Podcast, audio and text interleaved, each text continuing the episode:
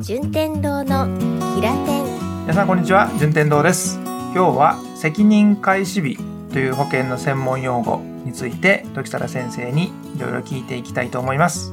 時貞先生お願いいたします。はい。これは私の方でですね保険っていう検索をインターネットでした時に保険と同時にいろんなものを調べる検索ボリュームのところで責任開始日っていう単語が出てきたんですよでこれ僕自身も初めて聞く言葉ですし、まあ、皆さんが検索してるってことはそれなりにねあのこれを知りたいという方がたくさんいるんだなとはい。思いますのではい。責任開始日って一体何なんだということを時沢先生教えてくださいはい。わかりました。保険をこう契約するってなると、その時にやっていただくことが基本的に3つあります。はいえーそれが1つ目が申込書の記入ですね。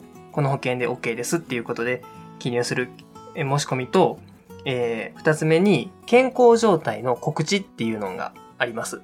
えっと、保険は過去に病気があったりとか、今病気してると入れなかったりする場合がありますので、正直にその告知っていうのをしていただくんですけども、その告知と、最後に1回目の保険料のお支払いっていうのがあります。この3つが申し込みするときの条件になりまして、これが揃ったら一旦申し込みがされる状態です。ただ、あの、その申し込みをしたからといって、これ保険が、あの、契約されたわけではないんです。その告知の内容を保険会社が審査をして、あ、この人の過去の状態やったら問題ないな、と。いうことになれば正式に成立をするというこういう流れになるんですけども、はい。ただこれもし、えーけえー申込書書いて告知した後に成立するまでにもし亡くなってしまったとか、病気になってしまったら、これ払われないのかというと、実はそうではなくって、この3つが揃ってれば、保険会社の責任が実は始まってますと。うん審査中であっても病気があったりとか、亡くなったら実はこれ保険金が支払われるっていう仕組みになってまして、まあ、その責任が始まる日っていうことで、責任開始日っていうふうに言われます。その申し込み日だけだとどうしても曖昧になってしまうところをはい。責任開始日っていう項目をはい設けとけば、はい。より安全にそうです。保険が使って、はい。まあ保険使ってもらったり、そはいの保険を提供する側も、はい。そこが明確な日なんだよってことが言えると。そうです。ただ、あの、その告知で、後々やっぱり過去の病気的にダメですってなった場合は、もちろんダメにはなるんですけども、一旦まあ、保保険会社の責任がスタートしてるっていうところです。で、この検索ワードでそれが出てきたってことは、はい。何かトラブルがあったり、はい。そんなのが関連してるのかなっていうふうなことをなんとなく思うんですが、はい。これ関連のトラブルとかっていうのはよくあるんですか？トラブルっていうのはないんですけども、おそらくその保険証券が届くまでに何かあった時って大丈夫なのかなって、おそらく申し込んだと不安になったり、そういう方でおそらくいらっしゃったと思うので、それでもしかしたら調べられたりしたのかなっていうふうに思います。保険業界的にははいよく聞かれることなんですか、順天堂さんから仮に僕が保険入っていただいたとすると、うんあの、お伝えはします。今告知していただいて、申し込み書いていただいて、1回目の保険料もお預かりしたので、ここからは、えっと、保険会社がもう実は責任がスタートしてますと。うん今日の帰り道に順天堂さんがもし亡くなられても、うん告知が問題なければ、うん保険金支払われますと。責任はそれで実は始まってるんですよ。ね、年に1回あるかないかなんですけど、うんこういうことがあるんですよ、実は。やっぱり。申し込みした翌日に亡くなられたとか、大きな病気されたっていうのが年に1回、1回2回どうしてもあるんですよ。なるほど。これがもし責任開始してなかったとすると、お支払いできなくなってしまうので、まあ、きっちりとこの3つをしっかりとその保険会社のものはしっかりするようにっていうのは教育を受けてますね、皆さん。それは確かにね、万が一がそもそも保険の概念やから、はいその万が一のさらに突き詰めていく万が一は、つければつけるほどいい取引になりますもんね。そうですね。あの、クレジットカードでも申し込みした瞬間にカード来ないですよね。あの、おそらくその人の年収とか職業を審査してから届くと思うんです。うんただあのカードは別になくても、なんか、大きな問題ってないと思うんですけど、保険の場合はやっぱり大きなリスクをはらんでくるので、こういった責任開始っていう仕組みがあるのかなと思います。他に何かその保険の独特なはい。言い方とか、はい。こういう単語も覚えといたらいいよというものありますか？いっぱいあるんですけど、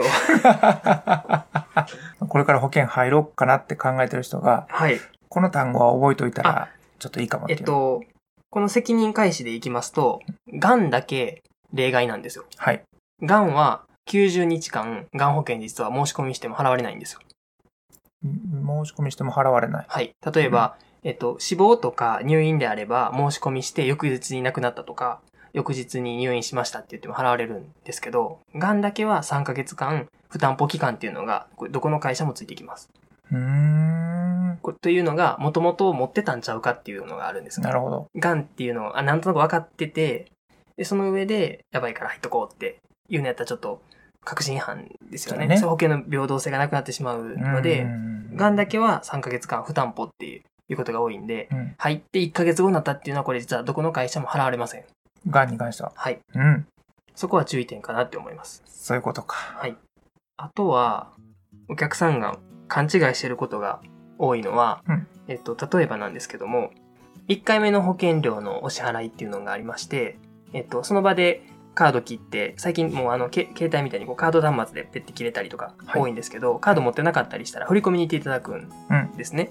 で、えっと、翌日までっていうのが基本的にはルールなんですよ。うんでそれを過ぎちゃうと、実は、あの、もう一回一から契約やり直しとかっていうのが結構あって、それ分からなくって日にちが過ぎてしまって、うん。もうせっかく申し込みしたのに、全部ダメで、うんもう一回一からやり直しっていうのはありますね。ここれれ全部担当者がしっかりしてればない問題だと思うのでうん、ちょっと雑な担当者なんかなって思いますね。はい。その説明がなかったなはい。ここはちょっと考えられないですね。ああ、そうなんかはい。さすがですね。めちゃめちゃ説得力ありましたね、今。時貞先生はそんなことはないだろうと。今までないですね、一回もそんなことは。はい。